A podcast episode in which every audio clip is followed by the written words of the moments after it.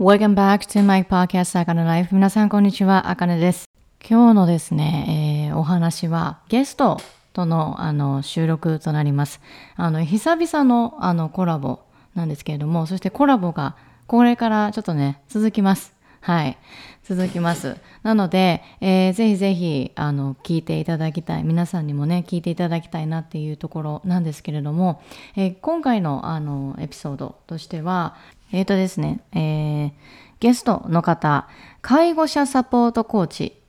で、えー、沖縄出身のアメリカ・バージニアに、えー、今、あのー、住まれているユイさんという方になります。あの、ユイさんと私は、あの、同じビジネスをね、教えてもらっている、あの、ビジネスコーチのもとで、あの、出会うっていうのがきっかけだったんですけれども、本当に、あの、ユイさんの、あの、なんて言ったらいいんですかね、すごくもうパッションがある、あのお話を今回めちゃくちゃ聞けたんですよね。であのこれゲストがあの介護者のサポート介護をする人に対してのあのメンタルのメンタルでのあのサポートをされている方なんですけれどもあの本当にねあの私のなんだろうな私がなんでこういうふうに違う全く違うこう何て言ってジャンルの人を呼ぶのかというとあのやっぱり線引きが本当にできないんですよね。あの今回のエピソードの中でも私お伝えをしているんですけど線引き本当にできません。何に関しても。でやっぱりあのねえっ、ー、とやっぱりというかまあインナーグロース3 questions っていうのを、えーと、毎回、えさここ最近のあのゲスト来ていただいた方にはお話をしているんですけれどもあのそのゲストの、ね、方にあのこうきあの今回今回も聞かせていただきました。その時に、えーと、自己表現のツールってゆいさんにとって自己表現のツールって何ですか？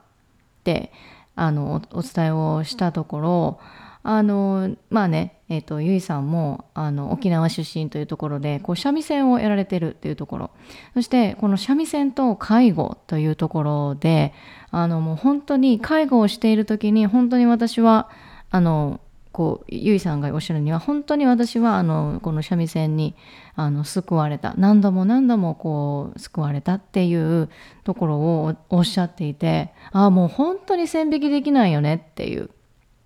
ところをあのなんて言ったらいいんだろうなこう目の当たりにすることが今回できたんですよねゲストを通して。で、まあ、今回そのあの介護者のサポートをしてされているあのゆいさんなんですけれども私たち私自身も、えーと、20今28で、えー、今年29になる年になるんですけれども、えーと、要は今のこの私たちのこの荒さであるとか、まあ、もっともっとねあの前からあの介護自分の親の介護であったりだとか親戚の介護であったりだとかっていう方されているとは思うんですけれどもやっぱりこう何て言ったらいいんだろうな。母親も私の母が今50なんですけど、えー、その母ももうこう、えーと、高齢者にやっぱりなってくるというところで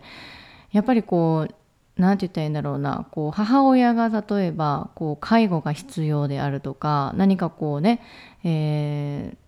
もうこれから本当に何が起こるかわからないんですよ。な、な、わからないじゃないですか。で、エピソードの中でもお話をしているんですけど、あの、私があ母とお話をしている時に、こうふ、ふっと、こう、普通の会話をしている時に、あの、母が言うんですよね、私に。えー、私がボケたら、あの、ちゃんと介護してなっていうのをこうあの言われた時にうわ来たかっていうのをなんかこう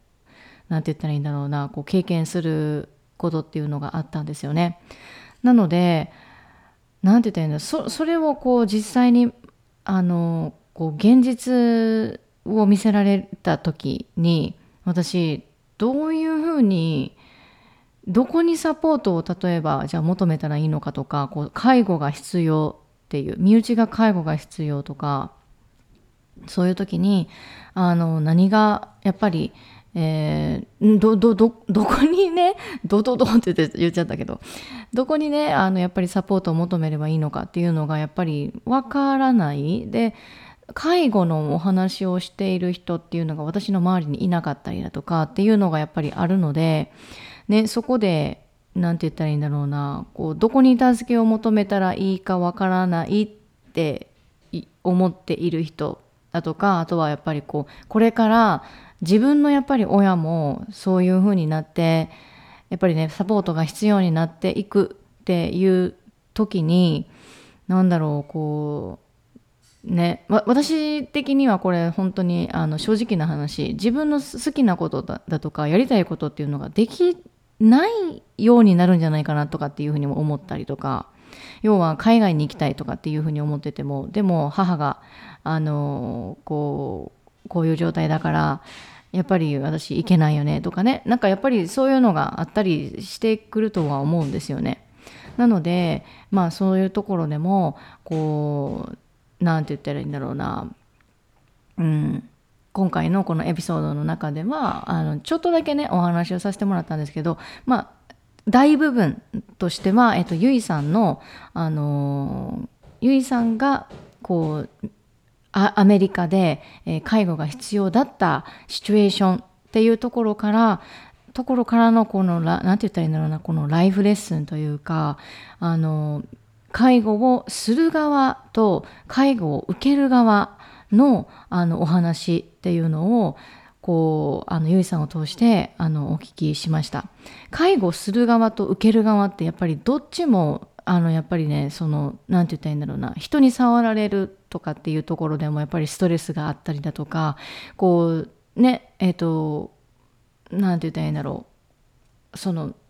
サポートするとかっていう側でもどういうふうにサポートをしていったらいいのかっていうのがやっぱ分からなかったりとかやっぱりすると思うんですよね。でその部分で、えー、あのゆいさんの、えー、旦那様のそのお母様とお父様のお話からお話のねその経験から、えー、あの今日はあのゆいさんとお話をさせていただきました。でね、えーと、もし今その介護でのあのサポートっていうのが必要ででもどこにえっ、ー、と何て言ったらいいんだろうなこうあの相談をしに行けばいいかわからないっていう方がいらっしゃったらあのこれエピソードとはあの違うところでゆいさんとお話しした時に、えーと、地域包括センターというのがあのいろんな県にあるらしいです。地域包括センター。ここは例えばあのあの自分の親とかおばあちゃんとかっていうのが、まあ、足とか弱くなったとかそういうねあの軽い相談とかでもあの簡単な相談とかでも乗ってくれるとのことですのであの地域包括センターというところにえっと何て言ったらいいんだろうなこうあの相談するっていうのも一つの手だよっていうふうに言ってくれててで教えてくださってであのぜひこここのね地域包括センターというあのものは知っといてほしい。とのことでした？ゆいさんが。あの私にもあの教えてくれたんですけどね。うん、あの、なんて言ったらいいんだろうな、おばあちゃんがちょっと認知症かもしれないとか、なんかそういうあの何て言ったらいいんだろうなこの心配事っていうところでもあの話を聞いてくれるところだったり話を聞いてくれる窓口だったりするとのことですので、えー、もし何かありましたらあの地域包括センターというところにも頼るっていうのもあの一つの点なのかなっていうふうには思いました。はい、では今日はあの早速ですね、えーと、ゆいさんのゆいさんと私のあのお話をぜひ聞いていただけたらと思います。では参りましょう。Conversation with ゆいさん。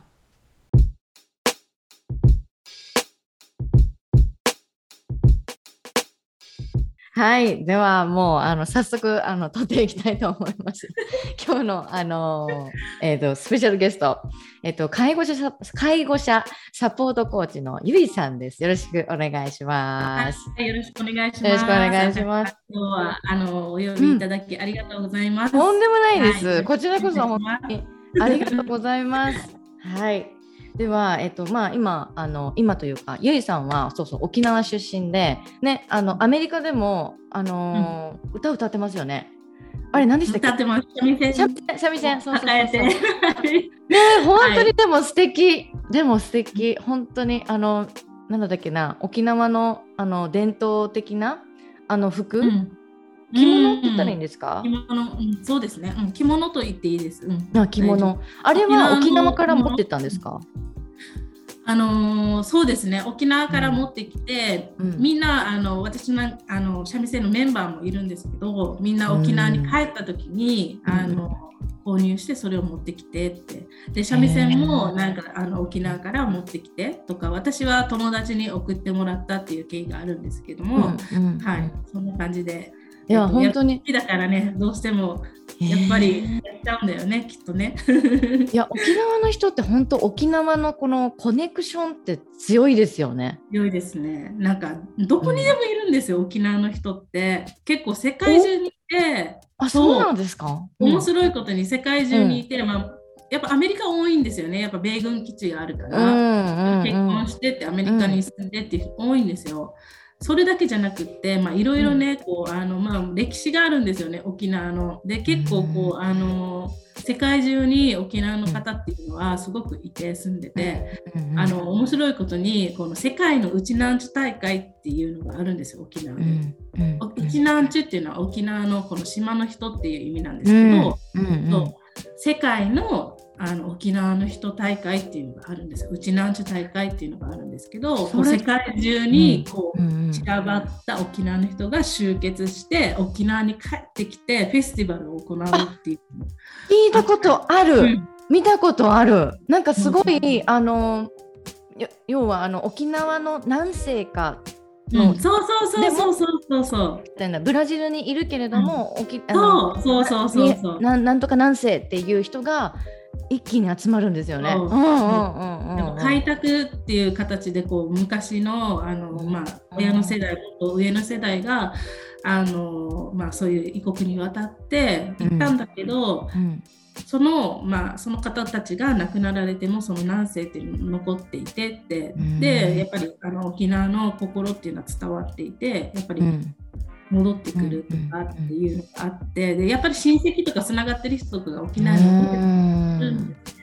でそういう人とまあつながったりとか、うんあのなんだろう沖縄文化っていうのは結構また世界中であのやられたりとかして、こう県人会っていうところのものが本当にあの世界各国で県人会っていうのがあるんですよ。県人会っていうのはどう書くんですか？漢字は。あの県おあの都道府県の県に県と会、人。うん、県人会。でもまあ他の県人会もあったりとかするんですけど結構沖縄は盛んだったりするんですよね、そういう意味で。うんうん、だからそ私もねアメリカで県人会の人たちと出会ってあの今あの三味線をやってるって形なんですけど。うんうん。すごい。すごい。すごいすごいすごい。なんか本当にそのコネクションなんでこんなに強いんだろうって思ってたそのそのなんて言ったらいいの？私の知らないところでのそのバックグラウンドっていうのが今ゆいさんからお話聞けてあそんななんかお沖縄ってこうワールドワイドな感じで活動してるんだなっていうのがうん。今ちょっとすごいバッてこう来た 来たんですよね。はい、で今はアメリカのそのバージニアに住んでてっていうことで。すす。バージニア州に。うん。はい、4年、もうそうですね、4年目になるんですけども、うん。はい、あの旦那さんのあ、まあ、お仕事、うち私、国際結婚で、あのうんうん。旦那さんのお仕事の都合で、まあ、こちらに来たって感じですね。うんうんうんうん。なるほど。なんかもう本当にこう沖縄出身ででアメリカで国際結婚されてバージニアに住んでて。でそれもあの今さっきそのご紹介させてもらったそのアメリカにいるけれまあいるけれどもって言ったらおかしいですけどそのなんて言ったら介護者サポートコーチっていうのを、いつでしたっけ？去年の夏ぐらいですよねそうそう本格化。すごい。8月ぐらいから。うん。ですよね。そうんうんうん、でこのサポートをこうあのしたきししていったきしていこうって思思ったそのきっかけっていうのうんうんうん。をちょっとこう今日ちょっとお話を聞けたらなっていうふうに思います。うん、はい、はい、なんか、すごいねなんかまあ長い経過があるんですけども、うん、あの長い経過っていうか、まあ、自分の中でねここ制限がすごくかかっていたからあの自分がそれをできるっていうところまで持っていくところまですごいいろいろブロックがあってあのちょっと時間かかって多分あかねさんもそのあの経過っていうのを見てきたと思うんですけど、まあ、一緒のねあのスクールに入ってたっていう、うん、あの私たちの出会いがあるって、うん、あの見てきたと思うんですけどももともとはあの、えっと、 Rodan + Fields っていう化粧品会社のコンサルタントっていうのだけをしてたんですよね。であので、まあ、やっぱりこうアメリカに来て言語もあのままならない。私そんなペラペラ喋れる人じゃないのであの言語もままならないような状況で私ができることってこれしかないって思ったんですね。私ができることはあのそのこの Rodan + Fields 自体が日本に進出されてたのでこう、あの日本語でねお仕事ができるんですよ。うん。うん、っていうのがあって、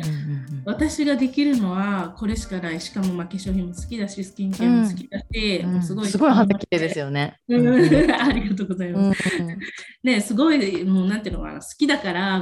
もうやりたいっていうのがあってでももうこれしかないって思ってたんですね。もうもうこれしかない。なるほど。でその中で、うん、だけどこう自分と向き合うこうビジネスってすごく自分と向き合う作業がすごく多かっ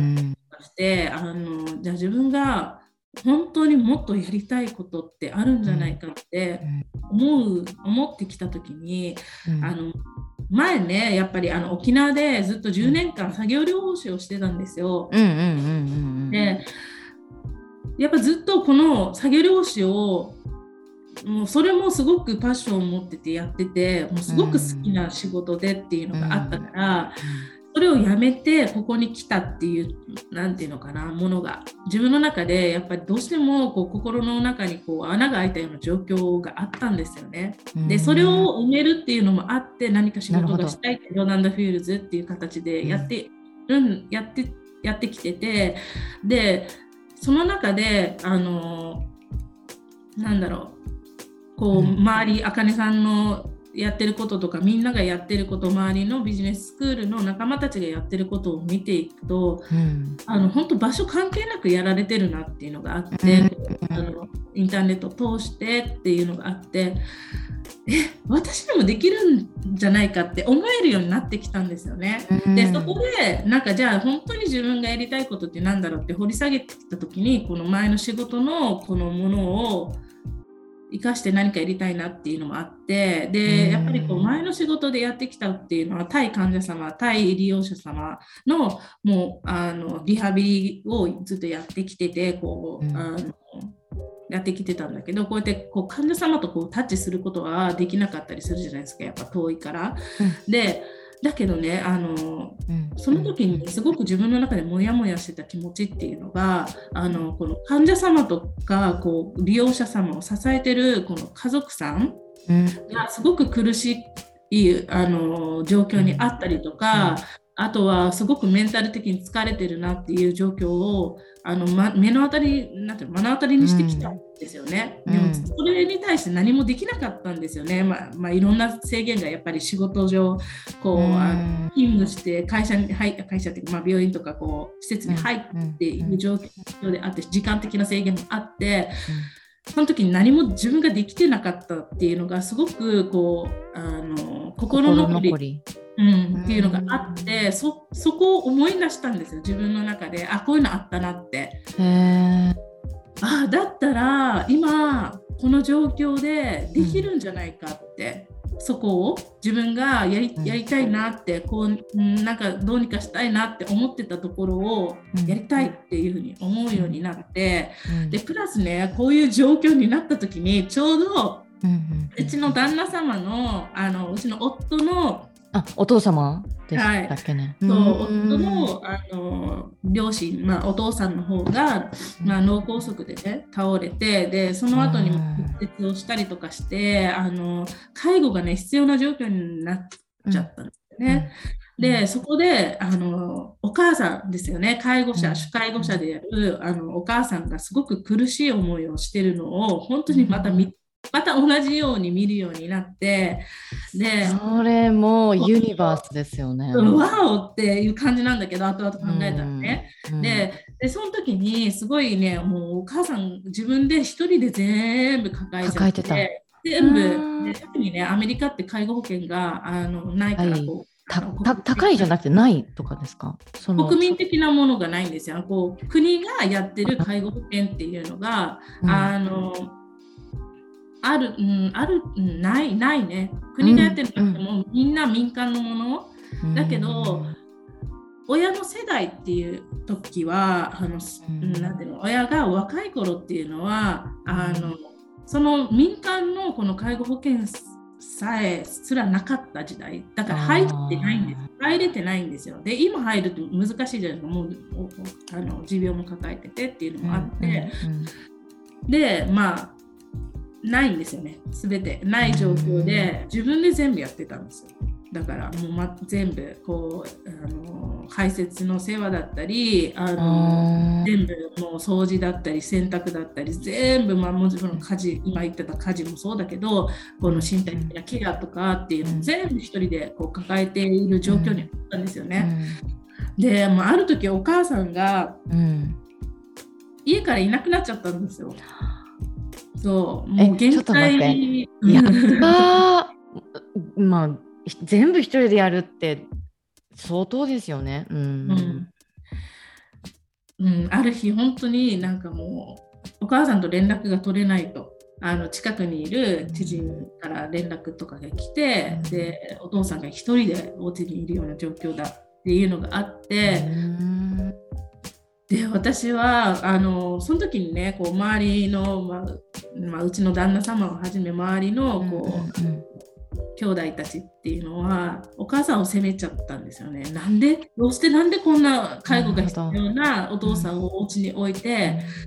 家から出てしまったの？ってなったんですね。うん、ででも私は心の中でやばいお母さんでもよかったって逃げ切れ逃げたんだと思って私は逆によかったって思ったんですよね。なんていうのそれはあのゆいさんがその日本で介護をしている時のその気持ちっていうのが分かるからっていうことですかね。それはなんでよかったあるし家族がいる、家族さんを見てきたっていうのがあるから、うん、結構ねやっぱり極限状態に陥るとどうしても、うん精神的に鬱になったりもう逆にね、鬱になって友倒れしちゃうパターンの方が多かったりああなるほど。なるほどなるほどなるほど。であとはもしくは、まあうん、どうしても耐えきれなくなって暴力に走ったりとかっていうのもあるんですよ、もう本当これ介護の現状ですよ、であのだけどお母さんはそこの2つではなくてあの一旦ちょっと出る離れるっていうところを選んでくれたっていうのがすごくこれすごくポイントなんですよ。であの本当にねこう今介護している方とかっていうのは本当にあのそういうことをしてほしいなってすごい思っててで特に日本っていうのは、まあ、介護保険があるから、うん、逃げられるんです。逃げられるっていう、まあ、この言い方があれなんですけど、うん、離れられるんですよ。自分がやらなくてもいい部分いっぱいあるんですよね。あの、保険を使ってあのなんていうのかなこうサービスを受けるっていうところで自分とこう今あのなんていうの近くにいるか家族さんとの時間を少し話していくっていうところは、本当にすごい必要な部分だなと思ってて、まあ、ちょっとあのお母さんの場合は、まあ、アメリカっていうのもあるからあのそういうのがなくってっていうのがあってでその状況をどうしてもこう周りが理解してなかったったりとかしてて、うん、で私は嫁という立場第三者の立場だったから、うん、こううちの旦那にこうこうだよああだよって言ってもその決定権っていうかそう何かをこう下すっていうのはあのやっぱ家族である兄弟たちの役目だったから、なかなかこう前に進まなかった。うん物事がこうお母さんのケアどうしていくかっていうところが進まなかった部分があっていろいろ高校でもいろんな話があるんですけど、でで私はもうそこで決めたのが、うん、一旦ちょっと私行かしてくれと実家に、うん。うん、ちょっと一回お母さんのケアをっていうか、まあ、お父さんのケアも含めてあのちょっと行かしてくれっていう感じで。なんかもちょっとごめんなさい、ちょっと涙涙がなんかすっごい なんか出てきそうに、うん、あからすっごいなんかなるんですけど、ね、うん、あなんかもう本当いやはいお願いします。お願いします。なんかね、そうそうそう。で、私もね、すごいこういう仕事をしてたもんだから、自分の中でもう抑えきれないんですよ。自分の思いっていうのが分かるから。で、お母さんもすごい助けてくれって訴えてくれたんで、本当に言ってくれてありがとうなんですけど、うん、うん、だからそういうところもあって、あの私も行った行ったっていうか、まあ、あの2歳私息子が2人いて8歳,、8歳の息子と,、えー、と下の方が2歳なんですけどあの、まあ、8歳の息子は学校があるのであの、うん。うん、あの一緒に行けなかったのでちょっと、あの、まあ、その前にねテンキスギビングが近づいてたので、あのまあ、テンキスギビングにちょっと休みができるからじゃあテンキスギビングに後で合流しようねって形。で、うん、先に私たちが私とあの2歳の息子が行くって形になってこう両親のもとに行くことになって、でまあそこをやるやって、まあ、そこに現場に行って。ってっていう形。で、まあ、状況を把握してでいろいろお手伝いしたりで私の中でまあいろいろこうあの兄弟たちにアプローチする部分もいっぱいあったんです。けど、ね、その部分はすごく長くまたなっちゃうので話が。あるん。ですけど、あの本当にあのなんだろうそういう状況もあってで私のまあ、まあ、そこで私のまた経験もあったりとかして、うん、あやっぱり介護者サポートしたいなっていう思いがすごく強くなって、うん、まあ、その時点でねもう介護者サポートをやりたいなっていうのがあったのでもうあのインスタグラムの方とかでは動いてたんですけど、うん、そうですね、うんうんそうそう。もっともっとそうそういう思いが強くなったんですよね。うん。だから、うん、なんかそうそう、そういう経緯があって、今も今の私の活動があるって感じ？なるほど、なるほど。あたとあの例えばじゃなくて、えっ、ー、と、じゃあ、えっ、ー、と、では、ちょっとお話を聞きたいなと思うのが、その、じゃあ、えー、ゆいさんが、その、旦那さんのお父様のところにあの行った時あのあの息子さんと一緒に行った時にもうどういう状態だったんですか？そこのお家のあうん、そうですね、まあ、全くこうあ全く私が行った時点で一応あのフィジカルセラピーって言って、まあ、訪問リハビリっていうのは、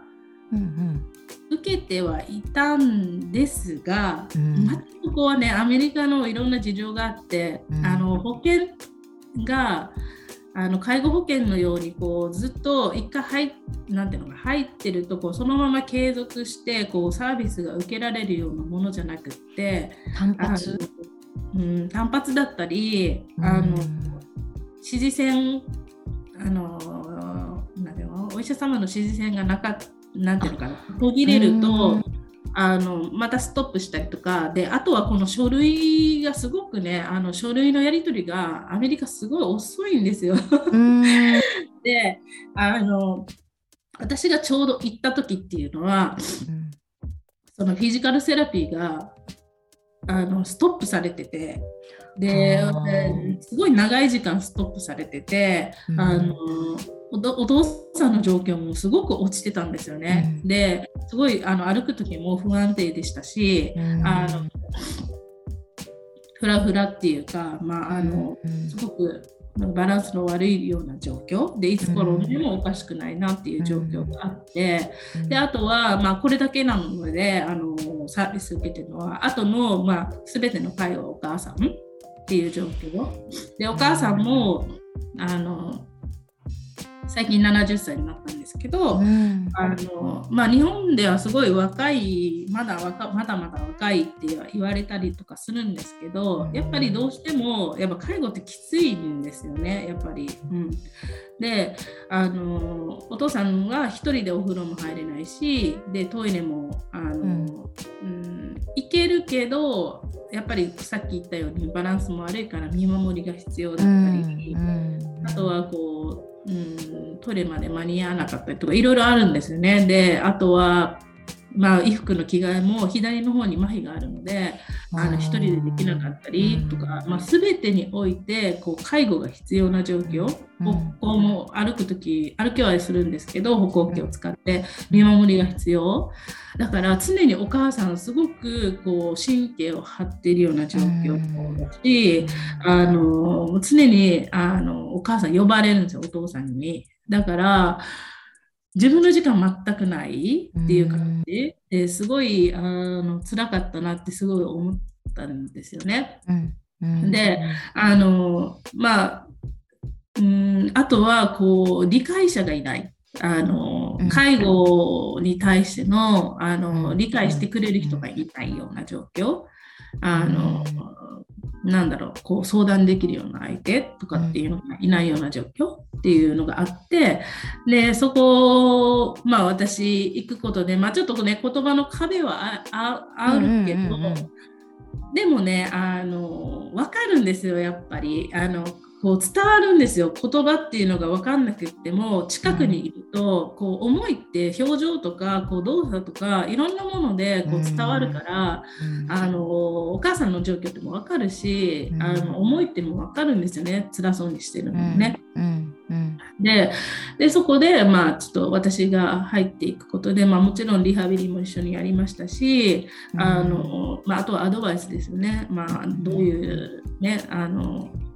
なんていうのかなこう、うん、あのパンツ？どういうこうものを使ってるのかとか、うんうん、どういうふうに使ってるのかとか、うん。ああとはお風呂の時のあの状況はどういうふうにやってるのかとか、あとはそうですね立ち上がりとか座る時どういうふうにやってるのかとか、もちろん全て、うんまあ、細かいところをちょっと、見ていてこうだよとかあとはあの受診ですよね。あの病院受診がやっぱ定期的にあるのであのお母さん車が運転できなくて、お父さんがずっと運転してたから、もう今足がないような状況こうどっかで常にこう友達だったりあの近くに孫がいたりとかするので、あのにお手お願いしたりとかっていうのが状況があって、うん、であのまあ、自由にこうできなかったりこうお願いする時にちょっとこう遠慮しちゃあるじゃないですか。で、まあ、そういう状況で、えー、っとあって、まあ、私が来た時には、まあ、あのレンタルカーを借りてたのであの一緒に。あの病院受診で病院受診する時もやっぱり車椅子をこう車につけてそこからお父さんがを車に乗り込む作業っていうのも結構大変だったりするんです、うんうん、で車椅子を畳んでそれを持って車に入れてっていう作業はやっぱり70歳がやるのと私がやるのではまたちょっと違うし、うん、うん、っていうような状況でた時はもうフル活用ですね。で私自体がもう本当にそういうのはもうもう仕事でやってきたからやっぱ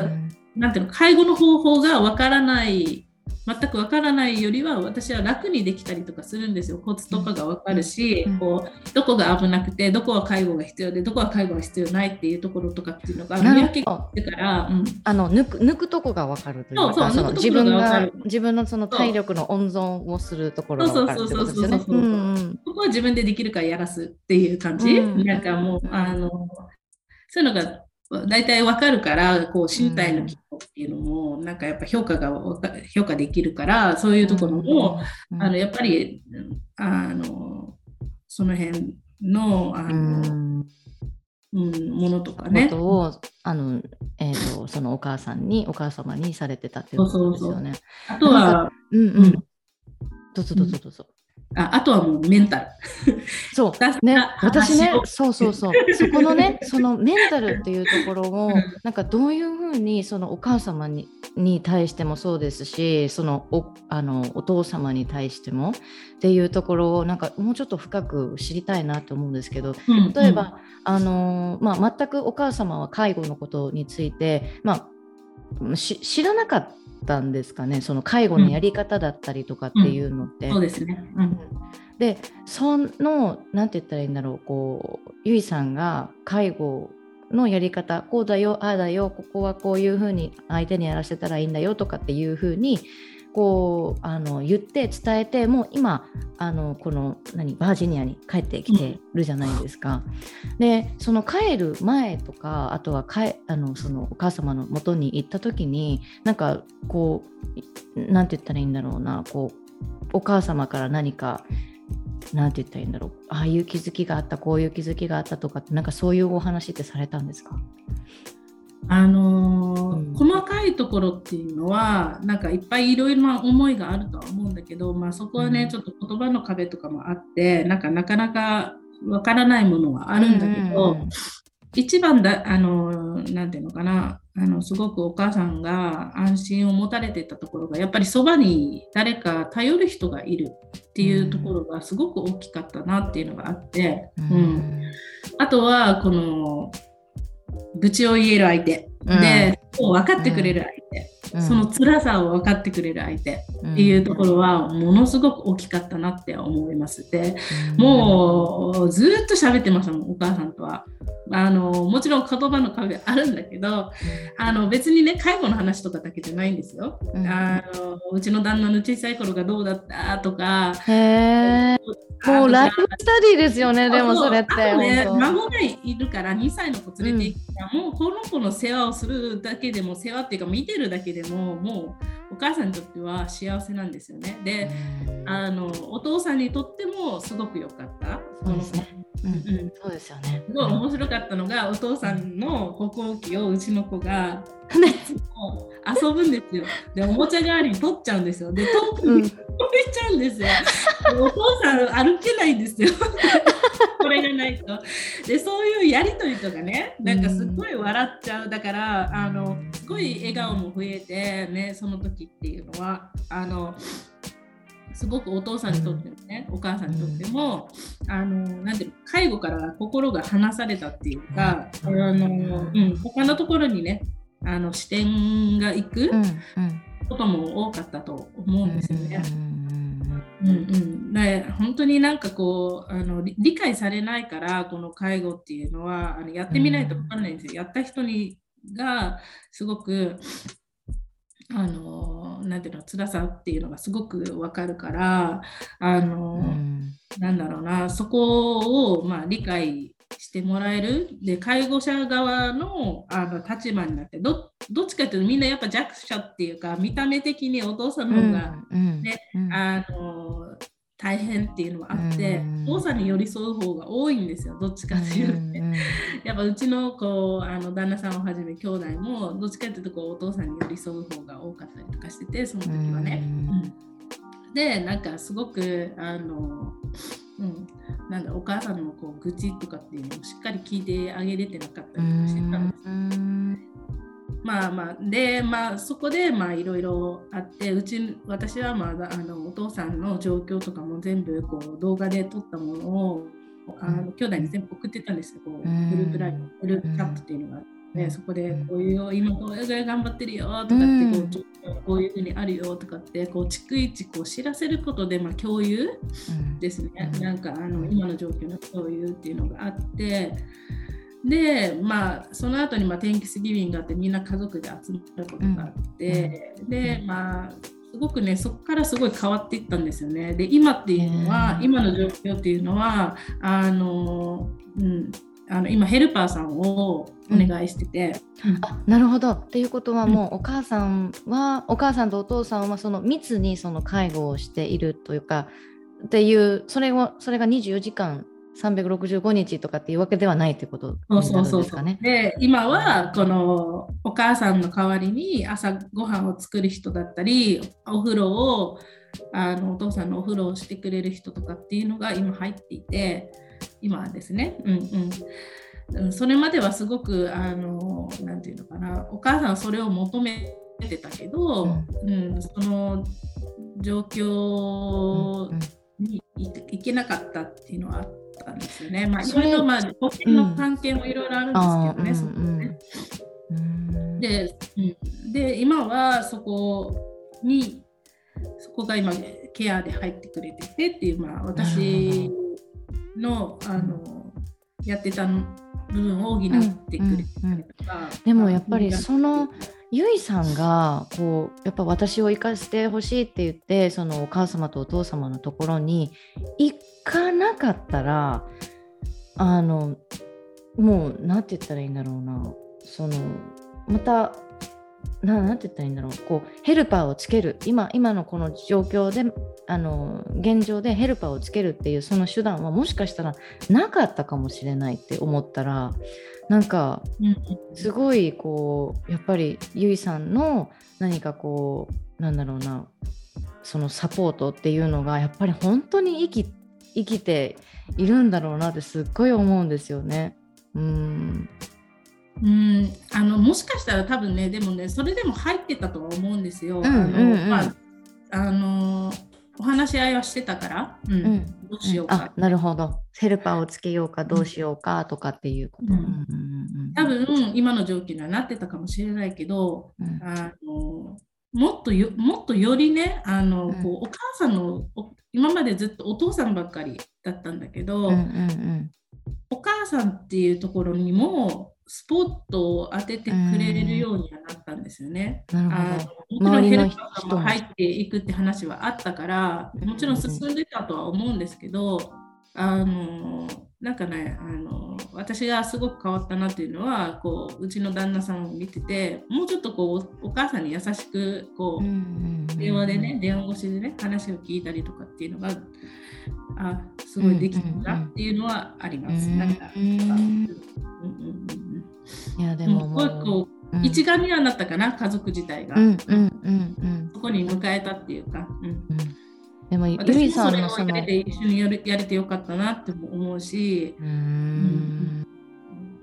そのアクションがでもゆいさんのアクションがなかったらやっぱり家族一丸、まあ、やっぱり集結しなきゃいけないとかあのサポートし合わないといけないとかっていうのにもやっぱりならなかったのかなっていうのがすごい私の中であるなんかこうすごい感じ取れる部分だし多分あのね介護って本当に何て言ったらいいんだろう。あのさっき冒頭でもおっしゃってくれてたように介護について知ってる人って周りにやっぱりいないっていうのが、うん、本当にこうこ日本高齢化社会だけれども何、うん、て言ったらいいんだろう。そのじゃあ自分が例えばその介護が必要サポートが必要とかっていう風になったらどうしようみたいな、うん、どこにサポートに行けばいいんだろう。国か、うん、いや福祉施設か？え、うん、なんだ？みたいな、で私自身もやっぱり思うんですよね。母親がもう今50で私が今28で。であの最近ね私の母親がニコッとしながらあの介護やってなみたいな感じで。動かようになったら私が体動かようになったら介護やってなっていうのを私に言ってくれるようになったんですよね。でも私それ聞いた時に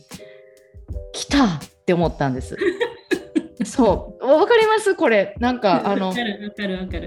と思ってなかったというか、いやまあ来るっていうのはもちろんそうだよね、うん、物理的には分かってたんですよ。あこれが老いかっていうのをもうこうなんて言ったらいいんですか？体感したというかその時に、うん、やっとこの28年間生きてきて。本当にっていう風になった時にどどどうしようみたいな。そうやんなと思って、うん、その親と一緒にこうあの、まあ、暮らし今は暮らしているし母親も歩けてる怪我してないどこも体まあちょっと薬飲んでたりとかしますけど、うん、これがじゃあ今この彼女がじゃあ歩けなくなったりとかそういうの状態があったら私どういうふうに彼女をサポートしていけばいいのか、うん、などこの部分を彼あのそのなサポートを受ける側はしてほしいんだろうとか、うん、やっぱりそこはなんかすごい思うんですけど。でちょっと話戻るんですけどね、うん、今さっきそのお母様の方にサポートをあの向けたと思うんですけどあのサポあの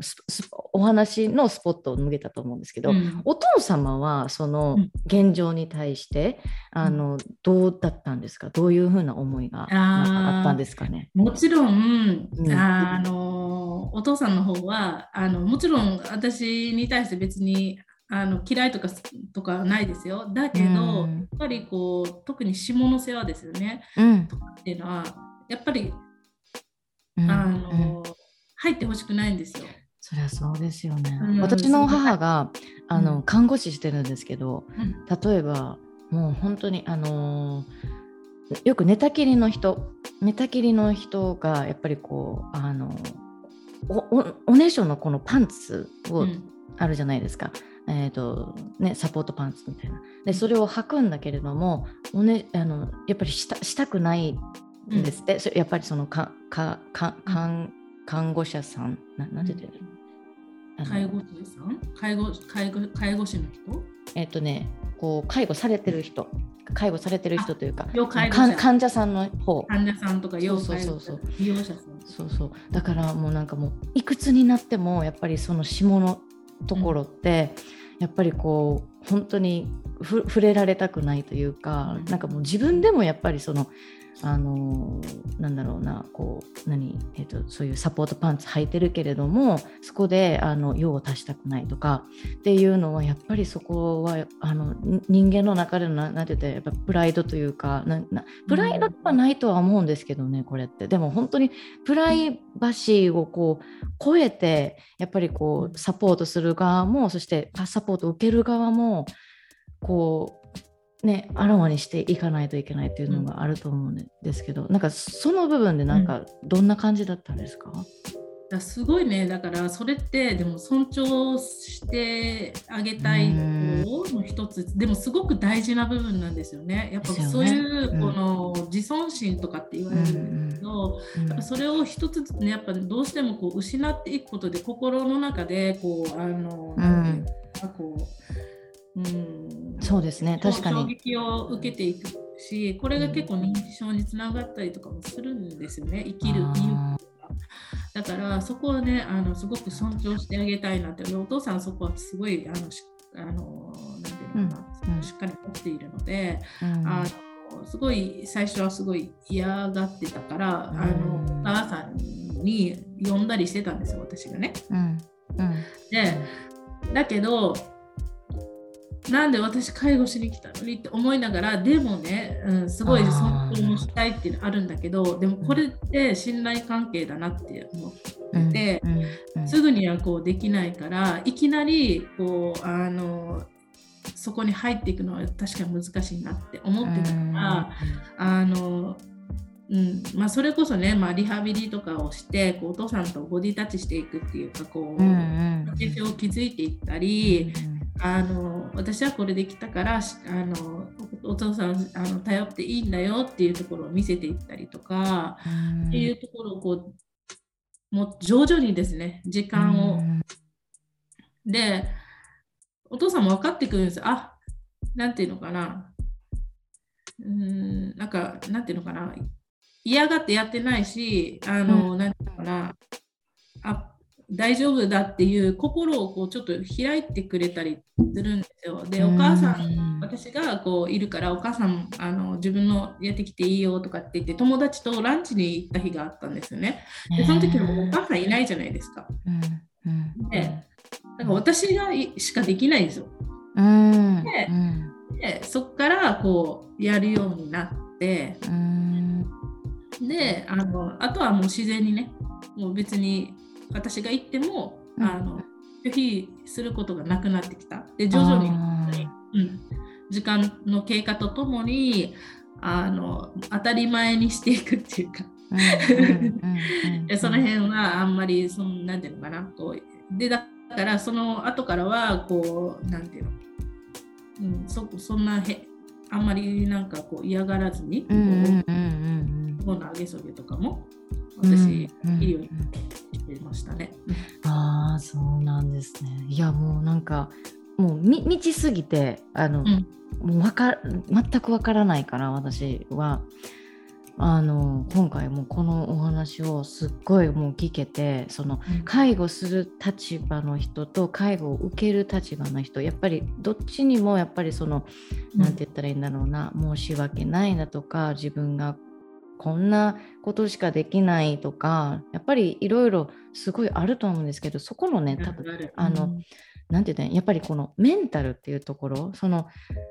あのゆいさんはこれからこう介護者サポートコーチっていうところで、うん、このコーチングっていうところ多分メンタルの部分かなと思うんですけど、うん、なんかどういうような感じであのサポートをあのこれからいろんないろんな方にしていきたいですかね。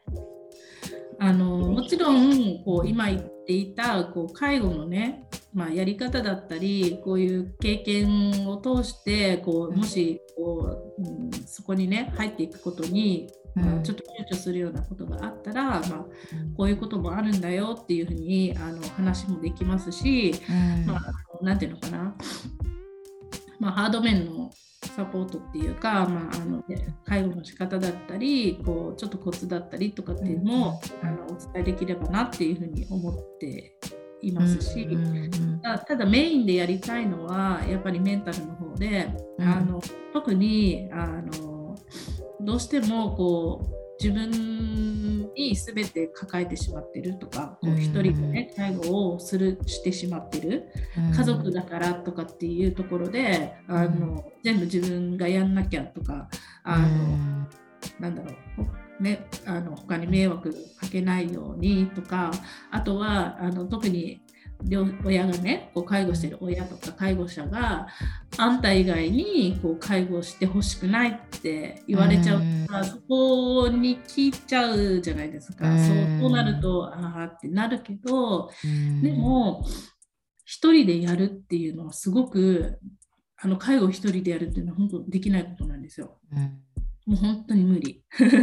絶対無理。私あの何て言うのかな。専門である私でも無理なんですよ。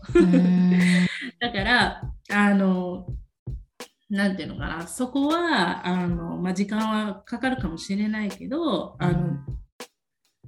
うん、そこをお願いできるような、うん、ところにも、うん、持っていく。そこはしっかりこうバウンダリー前話してたバウンダリーを引いて、うん、分かるよってお母さんもあの人他の人に頼りたくないっていうのも分かるけど、うん、まず自分私もあの休み休みたいしあのすごい私も自分で疲れを取らないと、ずっとこのままお母さんとの生活は続けていけないって言える、うん、そこ、そこのこう気持ちとかっていうのを育てていけたらなと思ってて、でそうすることでねお互いにお互いのためになるんですよ。友達にならないんですよね。ね、一番やっぱり怖いのって本当そこだと思うんですよ。そうそう友倒れっていうところ。介護者が倒れるっていうのが一番もう一番もう悲劇だから、そこに行かないそこ,、そこに行かないようにこうあのしていきたいなっていうのがあって、で一番大事なのっていうのはまずは自分のことを知ることだと思うんですよね。自分が今どこにあるのか。で自分が本当に思ってる感情っていうのもどこにあるのかっていうね、感情大事ですよね。うん、で知っていく。本当にあの、まあ、自分の限界を知るですね。自分がどこまでやれるのか。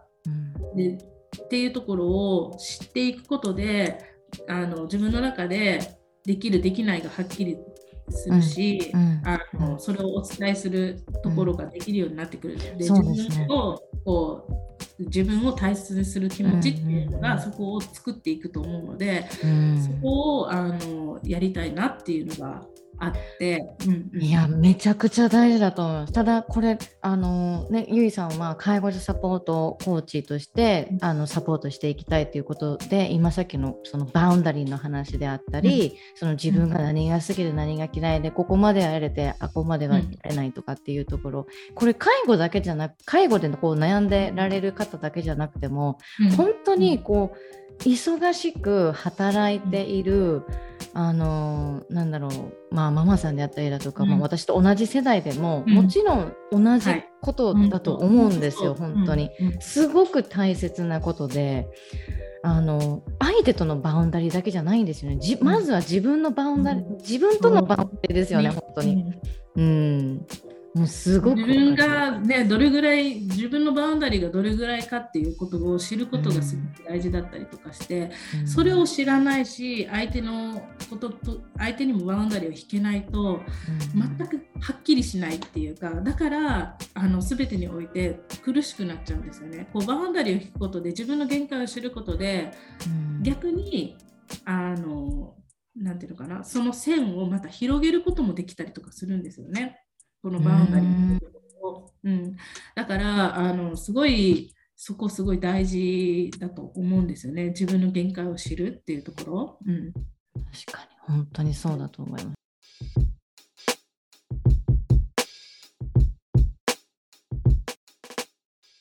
あの今ねちょっといろいろ話してきたんですけど、うん、で私ずっとあかねさんの活動とか見てて、うん、でなんかあのかあかねさんコーチングを使ってこうあのなんていうのかな。皆さんのね制限を外したりとかっていう風にやってると思うんですけど私もね同じようにこうこのコーチングっていうところを、うん、あのこの介護者さんのこの、うん、あの心をねこうほぐすところにあの使っていきたいなってこのコーチングっていうところを使っていきたいなって思ってるんですけど、うん、あのなんだろう多分すごい共通する部分はあると思うんですよ。でこのなんか介護者さんっていうところはあのなんだろうこう人に頼れないとか、うん、でさっき言ったように自分のこう本当の気持ちっていうところに向き合えなかったり、まあ、特に忙しかったりとかしてね、うん、こう向き合えなかったりとかするんだけどでもそこってすごく大事じゃないですか。一回止まってみて、自分の心っていうところはどうなんだろうって、そこに向かうからこそあのなんだろうこう先が見えてくるというか。部分があると思うんですけど、うん、うん、なんかこうあかねさんがこうクライアントさんとお話ししてみてこう、うん、やっぱりあのなんだろうどういうふうにこう、うんうんうんうん。うんクライアントとお話ししていってるのかなっていうのがあって。もう何て言ったらいいんですかねまずはやっぱり本当にその人のことを知るっていうところからあのそのさっきもね介護で一番やっぱり大切なのって信頼関係っておっしゃってたところもあるんですけどで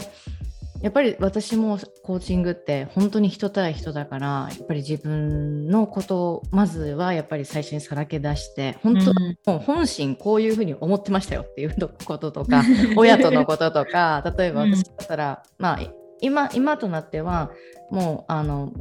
なんて言ったらいいんだろうな。こう時々やっぱり出てくるんですよ。インナーチャイルドの部分が。あの、うん、ふとした時に「Hello」みたいな感じで「元気だった?」みたいな感じで本当に出てくるんですね。で、ね、そういう時もやっぱりあのやっぱり本当にあるしもうリアルをなんかこういうことがありましたああいうことがありましたっていうのをまず私のその経験？経験しかやっぱりお伝えできないんですねやっぱやっぱり。なんかこう自分がやってきたことしかお伝えできないっていうのがやっぱりあると思うので、まずはやっぱりそこをお伝えをしてっていうのはあの一番やっぱり大切にしているかなっていうふうに思います。そしたらやっぱりこうクライアントさんもあ私もこういうそのあかねの話を聞いた時にあ私もこういう感じのあの経験ありましただったりだとか。でやっぱりうん、そそういうふうにこうお話をしていて距離を縮めていて。でやっぱりあの距離を縮めるっていうことがそのコーチングの大切さじゃないんですよね。距離をここでもやっぱり boundary っていうのは必要でコーチの boundary と、えー、なんだろうなこうコーチングを受けている人の boundary とかっていうのも、うん、もちろんこれも必要だし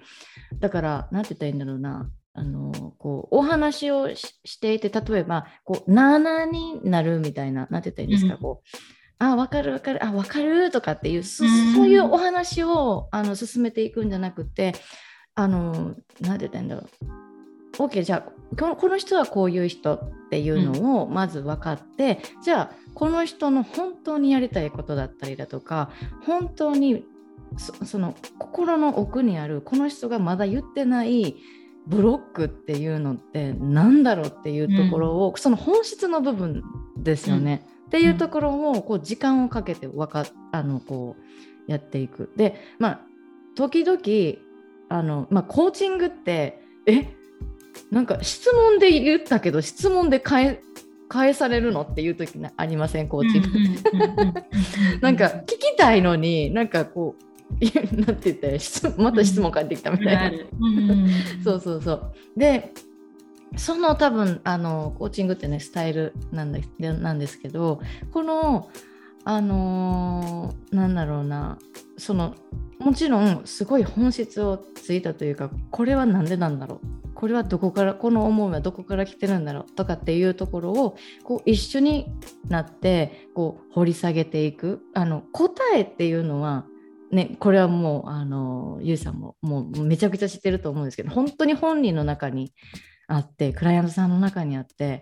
でやっぱり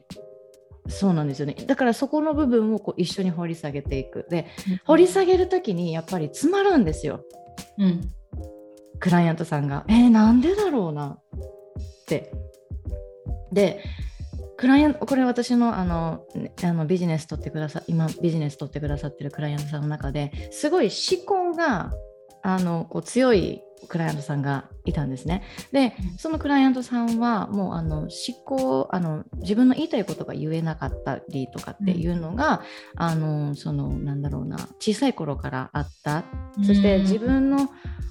てっていうのがあってなるほど。もうやっぱり言語化っていうところを自分はこうこう突き詰めてこう強みにしていかないといけない。そこを出していかないといけないっていうのですごい頑張って頑張ってたクライアントさんなんですよね。で確かにその言語化っていうところはすごい秀でてるし何て言ったらいいんだろうな。あのー、すごい分かりやすい。もうあの話聞いた時にあこんな表現されてるんだ。すごいなっていうところはあるんだけれども例えば私そのさっきもあの出てきたんですけどあの感情っていうところをすごい大切にしてて、うん、かんなんかあの感情に対してこうさっきもこう言ったんですけど立ち止まることができてなかったりしたらやっぱり今を感じられてなかったりだとか、うん、本当にこう自分が本当に思ったこと多分感情ってそのままの自分の裸の自分だったりすると思うんですよね。例えば、うん、あの口に出してないけど例えば何かを見た時にあ気持ち悪っていうふうになんかこう、うん、思うというかそういう感情が湧いてきますよね。でそれってやっぱり自分の感覚でそれもなんか自分の中のニーズだったりするから、うん、なんて言ったらいいんだろうやっぱりそこをあのうん、直感に近いところですよねやっぱりでもここって。だからそこの部分がやっぱりその立ち止まることができてない人だったりだとか人とお話しする時にあの本当に言語化しないと相手に対して絶対伝わらないっていうところがあると思うんですねどんな人でも。うん、でもそうじゃなくって私のこのコーチングスタイルって何て言ったらいいんだろうこう本当に感情っていうところにあのフォーカスをしてたりだとかそのマインドセットっていうところももちろんそうですけどやっぱりマインドセットとかそういうことよりもその感情っていう自分のそのニーズを理解してなかったら次に進めないから何、うん、て言ったらいいんだろうなこうあのセッションをする時にですねあの何て言ったらいいんだろうこうななんて言えばいいんでしょうって例えばクライアントさんが言う,、言うじゃないですか。その時に、うん、何でもいいんですよって。多分絶対にイメージ頭の中でイメージは浮かんでいるからそのイメージを浮かんだ、うん、浮かんでるそのイメージのもので例えば形が三角なのか四角なのか、うん、×なのかそれともなんかこういう情景が浮かんでるとか、うん、そういうことを私はあの伝えてほしいなって私は思うんですね逆に。はいはい、そうもう綺麗そう。あかりさんらしいよ本当にそこ。綺麗にね一文に私もこれこれ私があるあったことだしまだ私もその家庭家庭の中にいるからジャーニーの中にいるからその言語化するっていうこと自分の気持ちを言語化するっていうのもすごい何て言ったらいいんだろうなこう大切にしているところだったりその、うん、自分が言ったことに対して思うことに対してイメージしていることに対して、うまく言えない。うまく言えないっていうのは、それは自分のあのどこかからの過去からの何かの制限っていうのはもちろんあるとは思うんですけど、うん、でも自分の言いたいこと言っていい自分の表現したいこと言っていい自分の頭にイメージしていることをもうそのまま言うって一番やっぱり人間にとってだったり本当に心理的に何て言ったらいいんだろうなこうあのすっきりするっていうのがやっぱりあるんですよね。で私自身がその言語化っていうのがすごいちょっとやっぱり苦手だったところがあるしああるっていうのもあってクライアントさんにはもう思考じゃないと 今どう感じる、例えば、うん、クライアントさんに今どう感じる？それはその感情はその経験はした時にはどう感じただろう？っていうところで思考で逆に返ってくる時があるんですよね。ロジックで、うん、こうこうこうこう思ってこうこうこうこうなるでみたいな。違う違う。待って待って。感情やねんって。感情やねん。そこは思考じゃなくて感情感情だったりフィーリングっていうところを私に伝えてみてって言うんですよね。そしたらあなるほど。やっぱり思考だった、うん、私のあのそのクライアントさんが言ってたのはあすごい思考のところをやっぱり強く出し出していましたとか。別にいいんですよ、いいんですいいんです。それはいいいいんだけれどもでも自分の感情自分が思今思っていること今思ってるコロナにあの携帯持った時にこうカクカクしてるなっていうこの感覚っていうのも全然出していい。うん、で私はそれを受け入れたいってすごい思うんですよね。でそれをみんなができれば、うん、言いたいことを言いやすい世界に絶対なるんかなって思うんですよね。う別に言葉じゃなくてもいいしね。そうです、ね、そうです、でも伝わるもん。それがなんか形であって、そのなんていうかな。こう日本語にないような表現でもあっても、うん、まあ、本当にそれは伝わるすごく伝わるし、うん、うん、いいよね。でそういう方法で出していけるっていうところで。でそこがさなんか自分を知るっていうところにもつながるしあ自分ってこういうふうに思ってたんだって、一回出さないと認識できないからね、人間って。う。ん、そうそうそう。ねなんか自分の心を整理するっていうところでもさ、うん、やっぱりそれってでも結構一人でできなかったりするじゃないですか。こうやって聞いてくれるからこそこう出てくるものだったりするから、うん、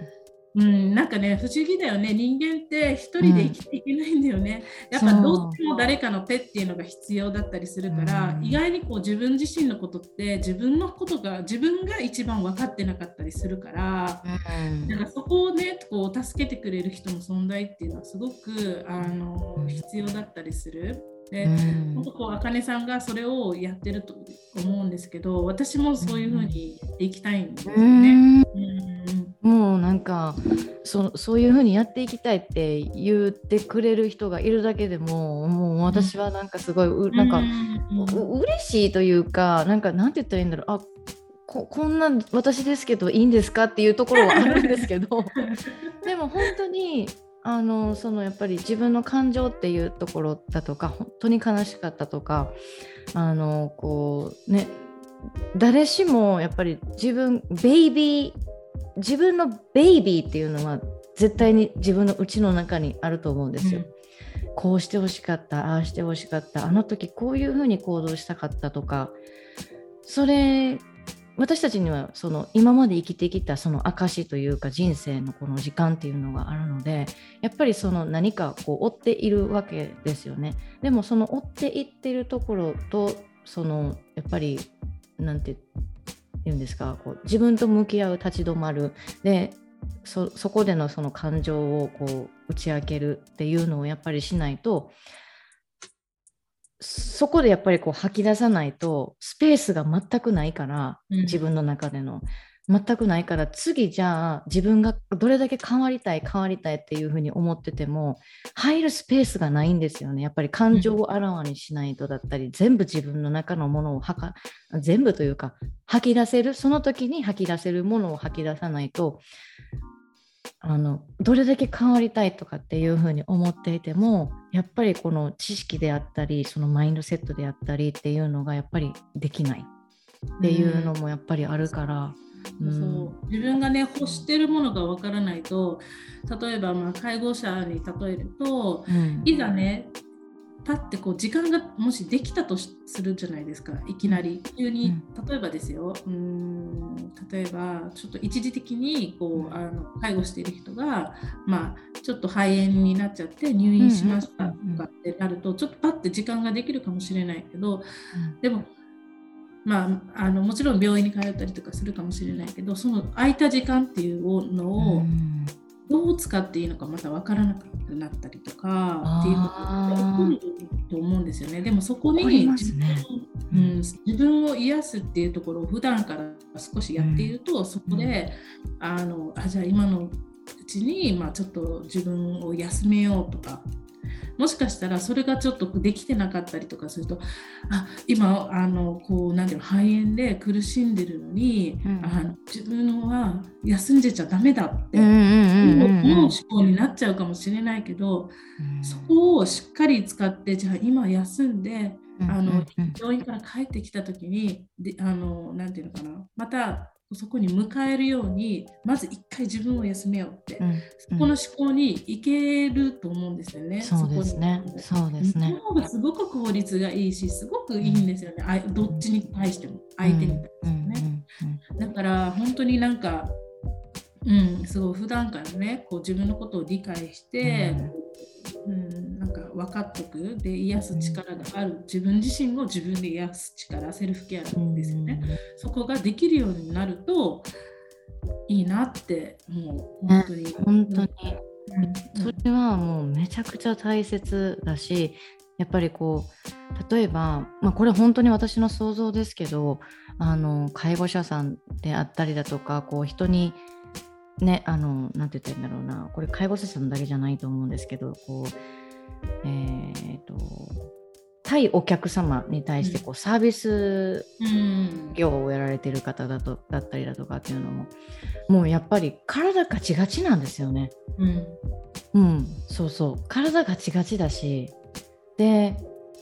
やっぱりこうねももっとこう自分の自己成長したいだとかやっぱりそうあのもっとこういう何て言ったらいいんだろうな。こう患者様だったりの前でこう元気にいたいとかっていうのがそういう気持ちがあったとしてもやっぱり体力的に限界だったり体がガチガチで動かないからやっぱりあの本当に忙しくされている方だったり休みがないなくおあのお仕事されている方には本当にこれもうセルフケアで自分の体のマッサージだったりだとかそういうのはもう何て言ったらいいんだろうな私自分でできないっていうふうに思ってたんですよね。あの整体とかに行かないとできない。あの体ほぐせない。で私あの時間ないからもうやってもらおうみたいな感じの感覚だったんですけどでもやっぱりこう隙間時間あった時にまあ、屈伸をしたりだとか腕こう回したりだとかやっぱりできるのはできるんですよね。歯磨きしながらこうあのストレッチしたりだとかとかっていうのが。できるから、うん、なんか、うん、逆にそれをしないとあのなんだろうな。こうあこれ次に次あのお客様のところに行ったりとか患者様のところに行ったらあこういうここういう言葉がけをしてあげたいとかっていうその気持ちにもやっぱりならない、うん、なんかすごくあのやっぱり本当に自分ですよね。自分の体が第一で、うん、いや本当それは思います。うん。うん。本当にそこやと思います。うん。うん、まずは自分を癒してこう、うん、あの周りにいる家族とか、うん、他の方々をこう癒していくっていうのは第一,、うん、第一前提。ね本当にそうやと思います。これはもうね本当にもう本当介護者だけじゃなくて、まあ、もちろんママもそうだし、まあ、こうやって仕事をしている、ね、方々本当にそこ必要だと思います。いやもう本当になんかあのー、ね今回のこの話って本当に自分の限界を知るというかっていうことに関してもそうだしあとは介護っていうその私たちのこの世代えっ、ー、とまあアラサーのこの私私のこの世代の人たちがもしくはこまあ人たちがこれからやっぱり経験していくことも直面していくことだしあとはこうもう今この時点でこのポッドキャストを聞いてくださってる時点で介護されてる人っていうのもあのいらっしゃるだろうし、うん、なんかこう何て言ったらいいのかな。あのすごく私ポッドキャストであのゲストでお呼びさせていただく方っていうのってすごい幅広いんですよね。うん、なんですけどあの私線引きできないと思っていて物事に。全部根源だったり原因だったり誰かの悩みとかっていうのってあのなんだろうな。こう極論やっぱり共通する部分っていうのはあるしいろんな場面であこういうふうに思ってるの。自分の悩みはここからスタートのこの悩みだけれどもあなるほど。ゆいさんは介護からのこういう悩みなんだっていうのがあのやっぱりあのその何て言ったらいいんだろうな。こう知っていただきたいなっていうリスナーの方にも知っていただきたいですしなんかそうもう物事全部線引きできないっていうのが私の中で最近気づいたことだったりするので、うん、うん、全部やっぱりつながってくるんですよね。そのライフスタイル、ライフステージっていうところももちろんそうですし、うん、うん、なのでなんか私もそう思う、うん、すごく感じます、そこ。ね、うん、本当にそう思いますよ。でね、ここで、あのー、ちょっと3つの最後のね、あのーうん、クエスチョン、クエスチョンをちょっとさせていただこうと思います。はい、少々お待ちください。うん、もう私これ全然やってなかった。うんちょっと待ってくださいね。えっ、ー、と、じゃあ。皆さんにってことです？あ、えっ、ー、とですね、このクエスチョンっていうのは、ゆいさんにです。ゆいさんに。はい。ゆいさんに3つのクエスチョンをあ、そう、私これね、お伝えしてなかったんです。そういえば。でね、えっ、ー、と、これ、えー、じゃあ 3, 3つのうちの1つ目、まずいきます。はい。これ、3 inner growth question。になります。えーと、まず1つ目、まあ、今日あのそのバウンダリーのことですとかあとはこう介護者介護を受ける側だったり介護をする側とかっていうところでお話しさせてもらってちょっとこれはあのなんだろうこうガラッと変わる質問なんですけど、えーと、とゆいさんにとって自己表現のツールって何でしょうか？あ自己表現。うん。多分いろいろされてますよね。あの歌もそうですし、ね、結構いっぱいやってるんですけど、うん、まあ、私の好きな自己表現の仕方っていうのはやっぱり歌を歌ったりこう三味線を弾いたりっていうのはすごくこう心地よい自己表現の仕方っていうのはあります。ただこう物こう書く自分の思考をこう掘り下げるっていうところも、あのやるようになってからは、あのすごくすっきりする方法はいはいはいはい、うん、ジャーナルだとかですかね。そう自分の頭の中を整理する方法で、うん、あこれも、うん、自己表現の方法なんだなっていうのは、うん、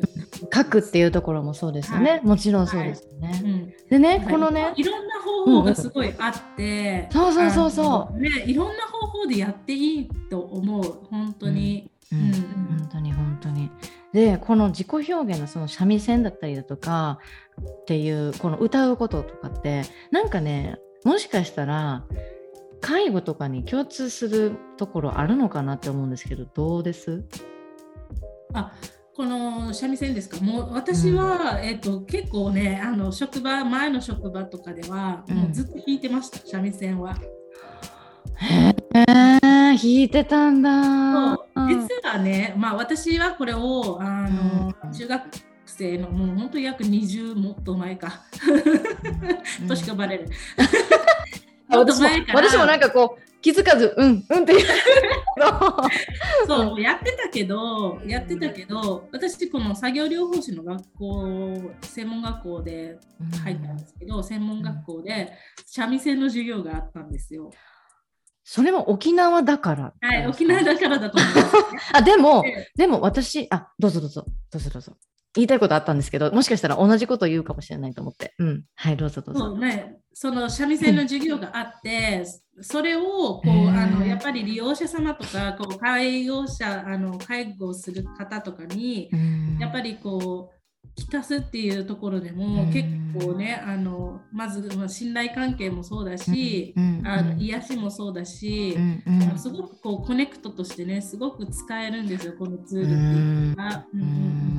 でものすごくそこは感じてきてて、うん。本当に、まあ、あの職場でもそうだしあのもえっと、実習先とかそういうとこであの別に沖縄以外県外とかに出たりとかしてたんですけどそこでもすごく喜ばれたっていうのがあって、でまたここ沖縄えなんて県外どころかこうアメリカに来て またこうあのなんていうのかなこう外国人とねこううんあの触れ合う時にこうやるとねすごくこう三味線を弾くと喜んでくれたりとか、うんうん人の心が動くんですよね。うん。うんすごくコミュニケーションのツールとしてもすごく。あのいいんですよ。こういうこううん楽器とかって、こう歌とかっていうものはこの、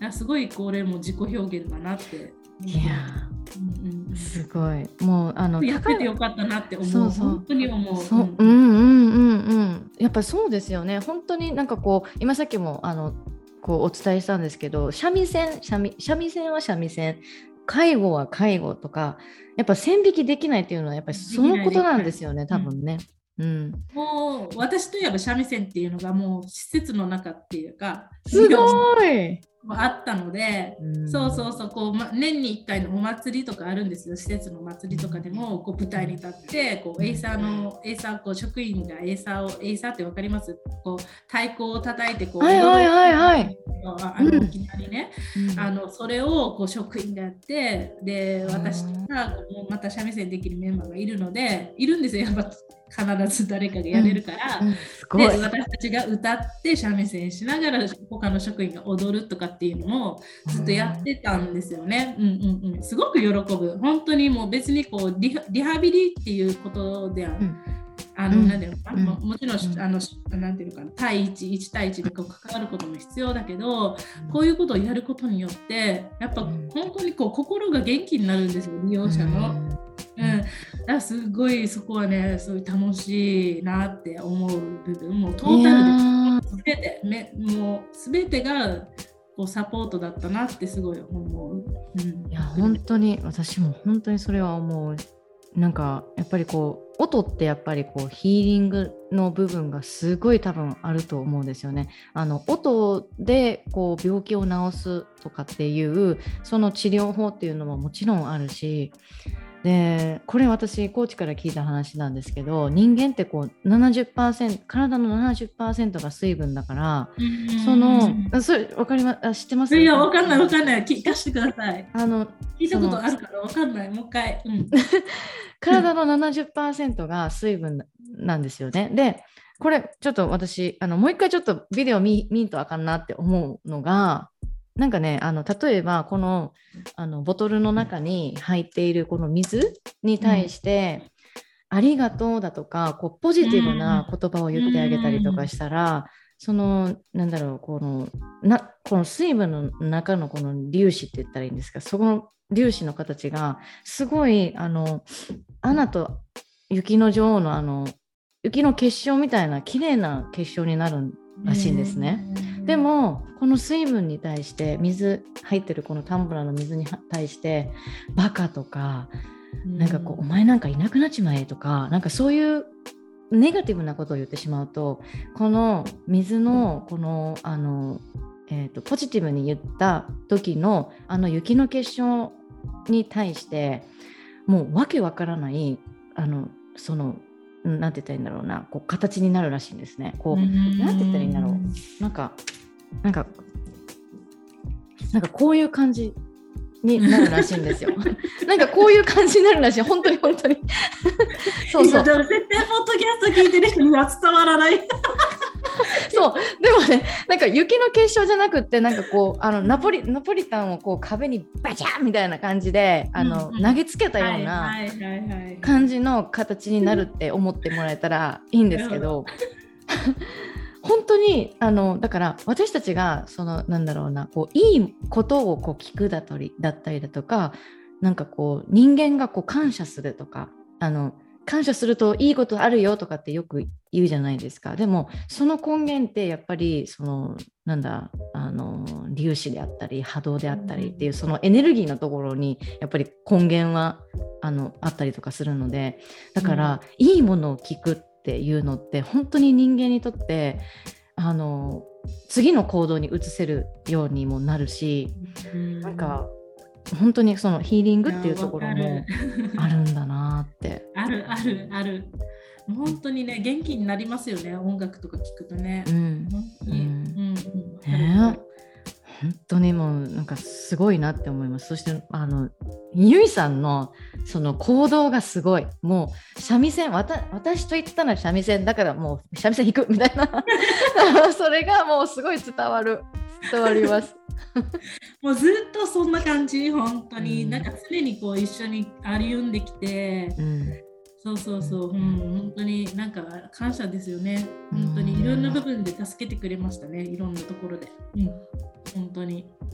いや、ね、本当。またねちょっとそのあのゆいさんの三味線のやつも聞きたいなと思うんですけど、うん、次の2つ目の質問。まあリスナーさんにあのなんて言ったらいいんだろうなあのその自己成長？自己成長っていうのって何かこう失敗をしないとやっぱりこう自己成長しないっていうのもあるんだけれどもそのリスナーさんに通ってほしい道通ってほしい何て言ったらいいんだろう失敗って言ったらいいんですか、うん、これをあの何かこれ何かありますか？通ってほしい道、うん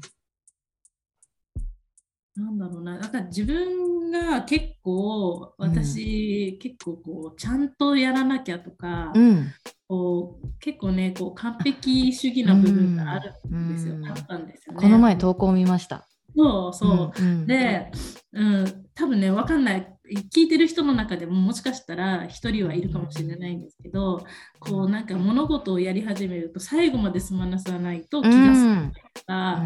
うん、あのもともとこう家事とかもねあの夜こうお茶碗がこうなんかあのせんなんていうのかな？こう食器が残ってる状態だと私は眠れないとか結構いろんな部分であったんですよ。あるある。でそれをねでもね本当にこう崩してきた。すごく崩してきたっていうとか、すごいあのアンカンフォトボーだったけど、うんうん、あのでもねそれを崩すことによってあのすごくこうもっとやれることが広がったんですよ。うん。うんうん、でなんかもっと効率も良くなったし、うん、あの、うん、なんだろう。結構こう完璧にしちゃうとこう結構ね制限されてたんだなって自分の行動とかにすごい制限されあとはこう制限あの自分が完璧主義だと相手にも求めちゃうんですよね。うん、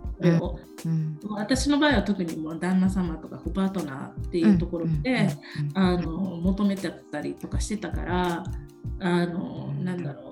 そこにこうそれがパートナーができなかった時とかにイライラしちゃったりとか結構こう感情をぶつけちゃったりとかしてたんですよ。でもさっき言ったように全ては自分なんですよね。結局自分がそこはあの自分がそうやりたかったものであってこう固縮していたところであって別にそうなくてもよかったりとかするんですよ。うんうんうん、だからなんだろうなこうもしリスナーさんの中でねそこでね、うん、こう完璧を結構いつも目指しちゃうっていう方がいたら、うん、一回あのなんだろう意識的にこう捨ててみてもいいんじゃないかなって、うん、うんうん。私はそこですごい生きやすくなったから、うん。楽になったしあの、うん。優先順位もすごくつけられるようになった。うん。うん、大切ですよね。うん、うん、それ、うん、そこかな。ありました。そうまあでも本当にそうですよね。完璧主義の人もめちゃくちゃいると思います。私自身もなんかこうもう本当に、うん、まだまだ抜けてないところがあるのでそこの部分完璧っていうところみたいなのが。はい。なのでちょっとリスナーさんにも響いてほしいなと思います。そして3つ目のあの質問、すみません、ちょっと長くなってしまったんですけれども、えっと、アバンダンスライフ。うん、ゆいさんにとってのアバンダンスライフってどんな感じでしょう、はい、どんな価値観がありますか、ここに。私がまさにそこですよね。最近本当にハッてさせられた部分がアバンダンスのところで、うん、うん、なんだろう。ないないない。ものがない。お金がない、時間がないっていうところですね。でない、ない、ないっていうところにあるやると、近くの本当にあるものに気づけないかったりする。本当にだから、あのこのアバンダンスな気持ちとかっていうのは、ないものに目を向けてると全く手に入らないんだなってことがすごく、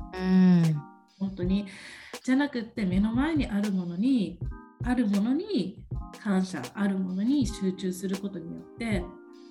もうそのその時点がそれが本当にそこにフォーカスできることができるようになったら、うん、もうもう本当にアバンダンスっていうか心の中がすごく豊かになる、うん。うん、なっていうのが最近本当気づき。いや本当にね私これあの思います。その、うん、なんだろうこ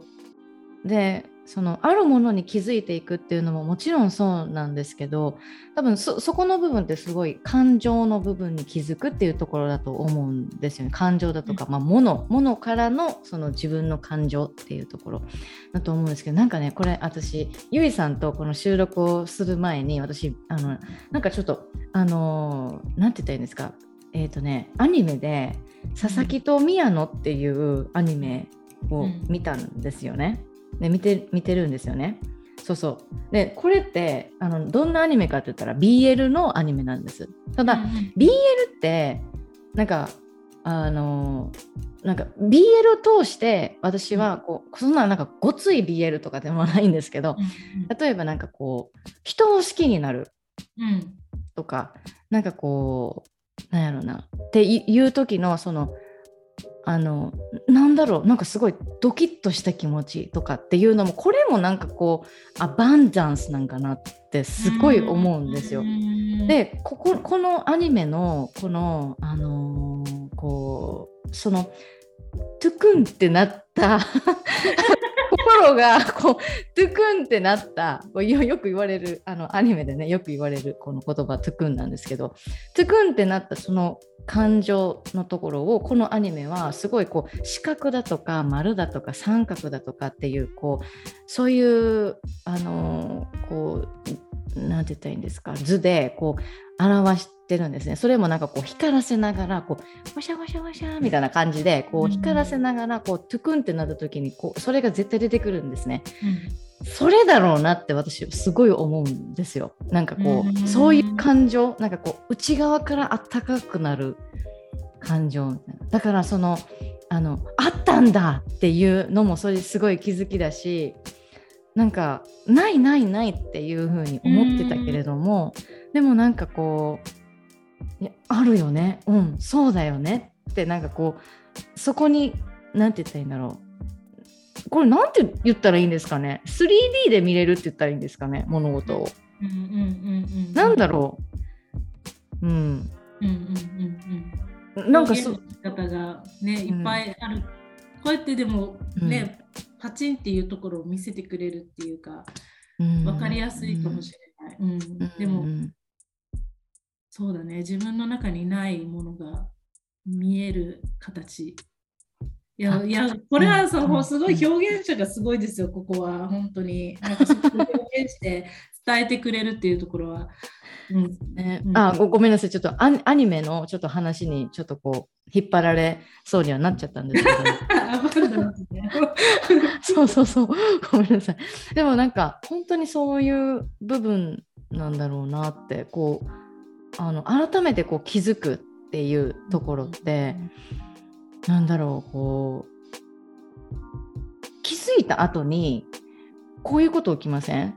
あれ？なんかこう今まで見てたものだったり今まで見てた角度からよりもこういう風に見てあげた方がえなんかもう全然なんかこう何、うんめめでたいみたいなあの、うん、あ愛愛愛のめでる、うん、めでたいっていう気持ちが湧きませんなんか、うん、視点がすごく広がる。なんか幸せになったの。うん、私はね、ものすごく幸せを感じた。なんで私は幸せなんだろうって思った？うん、それを分か分かったっていうか感じられた時に、うん、もちろんやっぱり多分もしかしたら時間がかかったらまた忘れちゃったりとかするかもしれないけど、うん、いやでもそこにね気づけたところが私良かったなって思って自分でね、うん、うん、なんか前の私だったら絶対気づけなかった、うん、そうすごい良かったなって思ったんだけどね。それね前の私だったら気づけなかったっていうのって前のそのゆいさんってどんな人やったんですか？どんな人だったと思うなないないないばっかりあそうかそうかないばっかり。そうだそうだそうだ、まあ、すごいねあのこれねすごいあのインスタライブでもこの前話した内容なのね、うんうんうん、なんかすごいお金がないなって思ってあのお金がないなっていうか、まあ、今自己投資っていうところがすごい大きくしちゃしてるから私の中で優先順位がそこにいってるから、あの私の中でこの今まで使ってた部分この当ててたところをちょっとそこに回したりしてて、であのうちの旦那様のこう誕生日プレゼントをどうしようかなって思った時に。まとまったお金っていうところが作れない今ない作れないなっていうところがあってあじゃあ私ちょっとバイトしようかなって思ったんですよね。ででその時にあの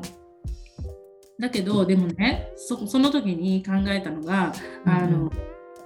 あで一日はそれでもうワクワクしてたんですよ、バイトしようバイトしようみたいなしたんだけど、でパッてなった時に私何のためにこう自己投資までしてそこに時間をかけようって決めてそうやって覚悟をしてこうやったのにあのまあ旦那さんのね誕生日プレゼントを作るってことでこう何かこうアルバイトをしようってそこをアルバイトに時間を使ってしまったらそこを要はこの勉強に当てようと思ってた時間をあのアルバイトにも取られるわけじゃないですか。なんかおかしいなと思ってふって気づいた時に、え別に誕生日プレゼントがそういうなんかお金をかけるものじゃなくてもいいんじゃないかって思ったんですね。うん、もっと私にはこう自分の中であの今持ってるものでやれるものがあるなって思ったんですよ。うん、でそこで別にうちの旦那さんそこですごく満足する人だし分かってくれる人だし、なのに私が自分の中でフォーカスしてたところがお金がないないないないっていうところにフォーカスしてたもんだから思考がそこに行っちゃったんですよね。いや違うなと思ってこうなった時に自分は持ってるのいっぱいになって。で、まあ、料理もできるわけだし、まあ、全てものを作れたりもするわけだし、そこでこうあるもので考えていけばいいんじゃないかってなった時に私めっちゃ持ってんじゃんって思ったんですよね。ん。なもの持ってんじゃんって思ってうわって私幸せだなってすっごい幸せな心になったんですよねそこを気づけた時に。でで前の私だったらこう立ち止まらないんですよ自分の思考っていうところでこうないものもうないものからそこからバーって突き進むしかなくってこう自分の考えがどうなってるかって止まることをしなかったんです今まで。あなるほど、うんうん、でそれをこう、まあ、1年間こうあの、ね、あの勉強したりとかすることによって、こう止まるっていうことが癖になってるっていうかこう書いたりするじゃないですか、自分の思考とか書いたりとかっていうのがあるから。止まれるんですよね。で、自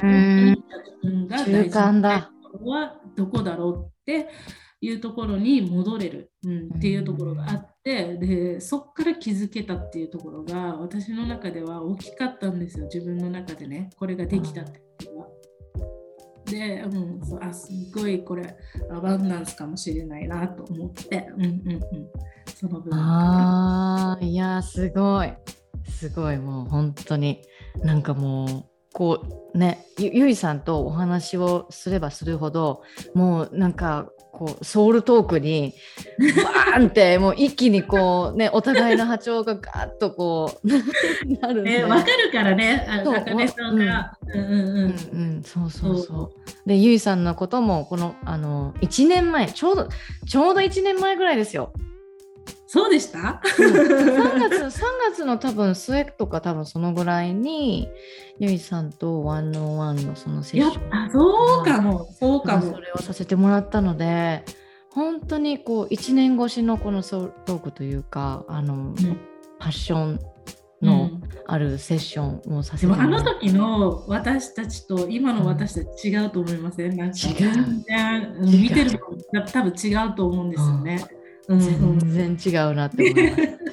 面白いね。ねここまで人間って1年1年だけど勉強というかマインドセットというか、うん、なんかこういろんなこうリミットをこう外していけばいくほどこんなにもなんかこうお互い成長して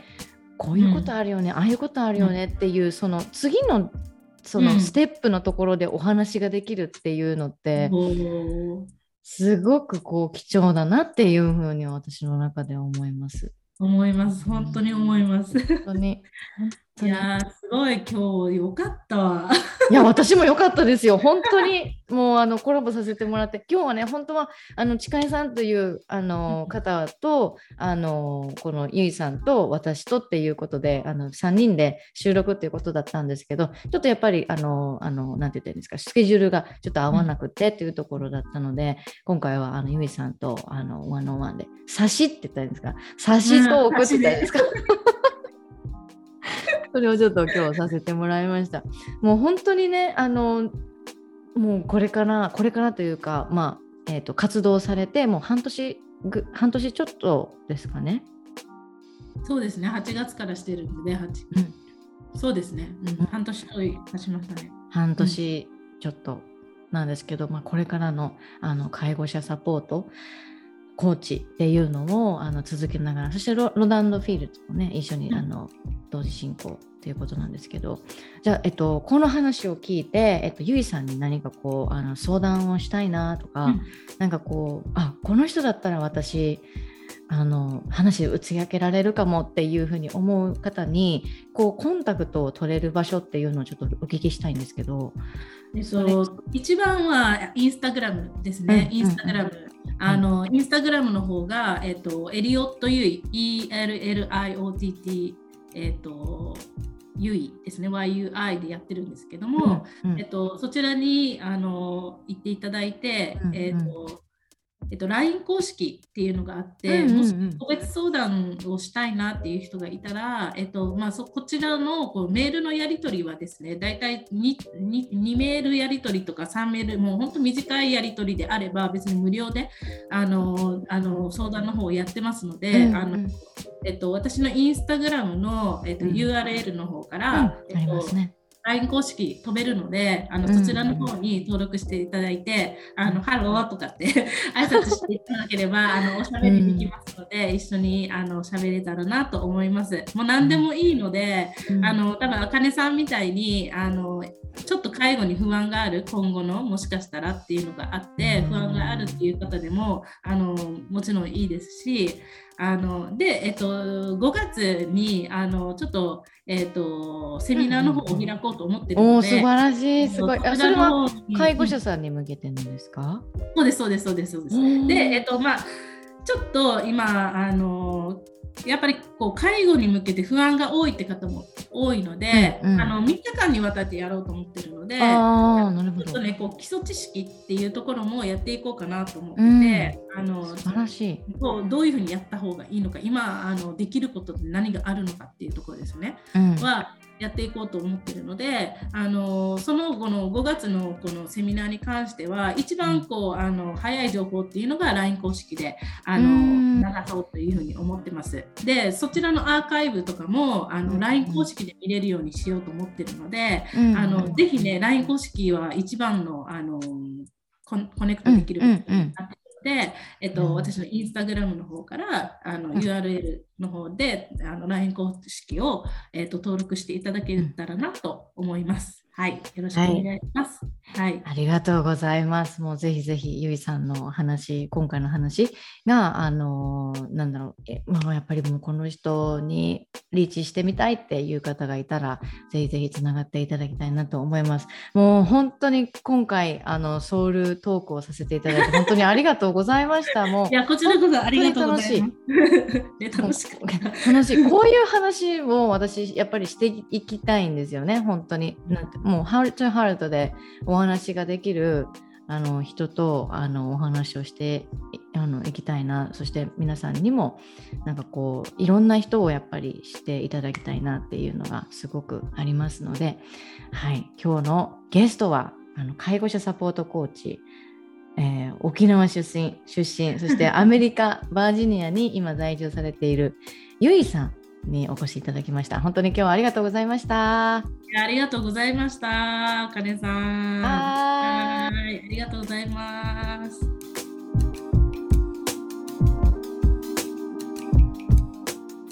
ポッドキャストあかねライフ、もうフォローはしていただけましたでしょうか？まだフォローをしていない方、ぜひ、この機会にフォローをしてください。新しいエピソードが出た時に通知が行くようになります。また、あかねはニュースレターをあの配信しています。毎月毎月、えー、デイリーチェックインので、えー、無料のワークシートであったりだとか、ビジネスを始めたい方に習慣、マインドセット、感情にフォーカスをしたワークシートを無料でえー、お渡しをしています。ニュースレターに登録していただいた方にお渡しをしています。ぜひぜひニュースレターにも登録をしてください。あなたの登録お待ちしています。そして4月の18日からマスタークラスが始まります。ビジネスとポッドキャストを掛け合わせたマスタークラス Biz Abundance Life マスタークラスです。今、ビジネスを始めたいというふうに思っている方、えー、ぜひリプレイもありますので、ぜひ参加をしてください。参加方法としては、私のポッドキャストの概要欄をご覧ください。See you next episode. Same place, same time, same this podcast. Bye bye.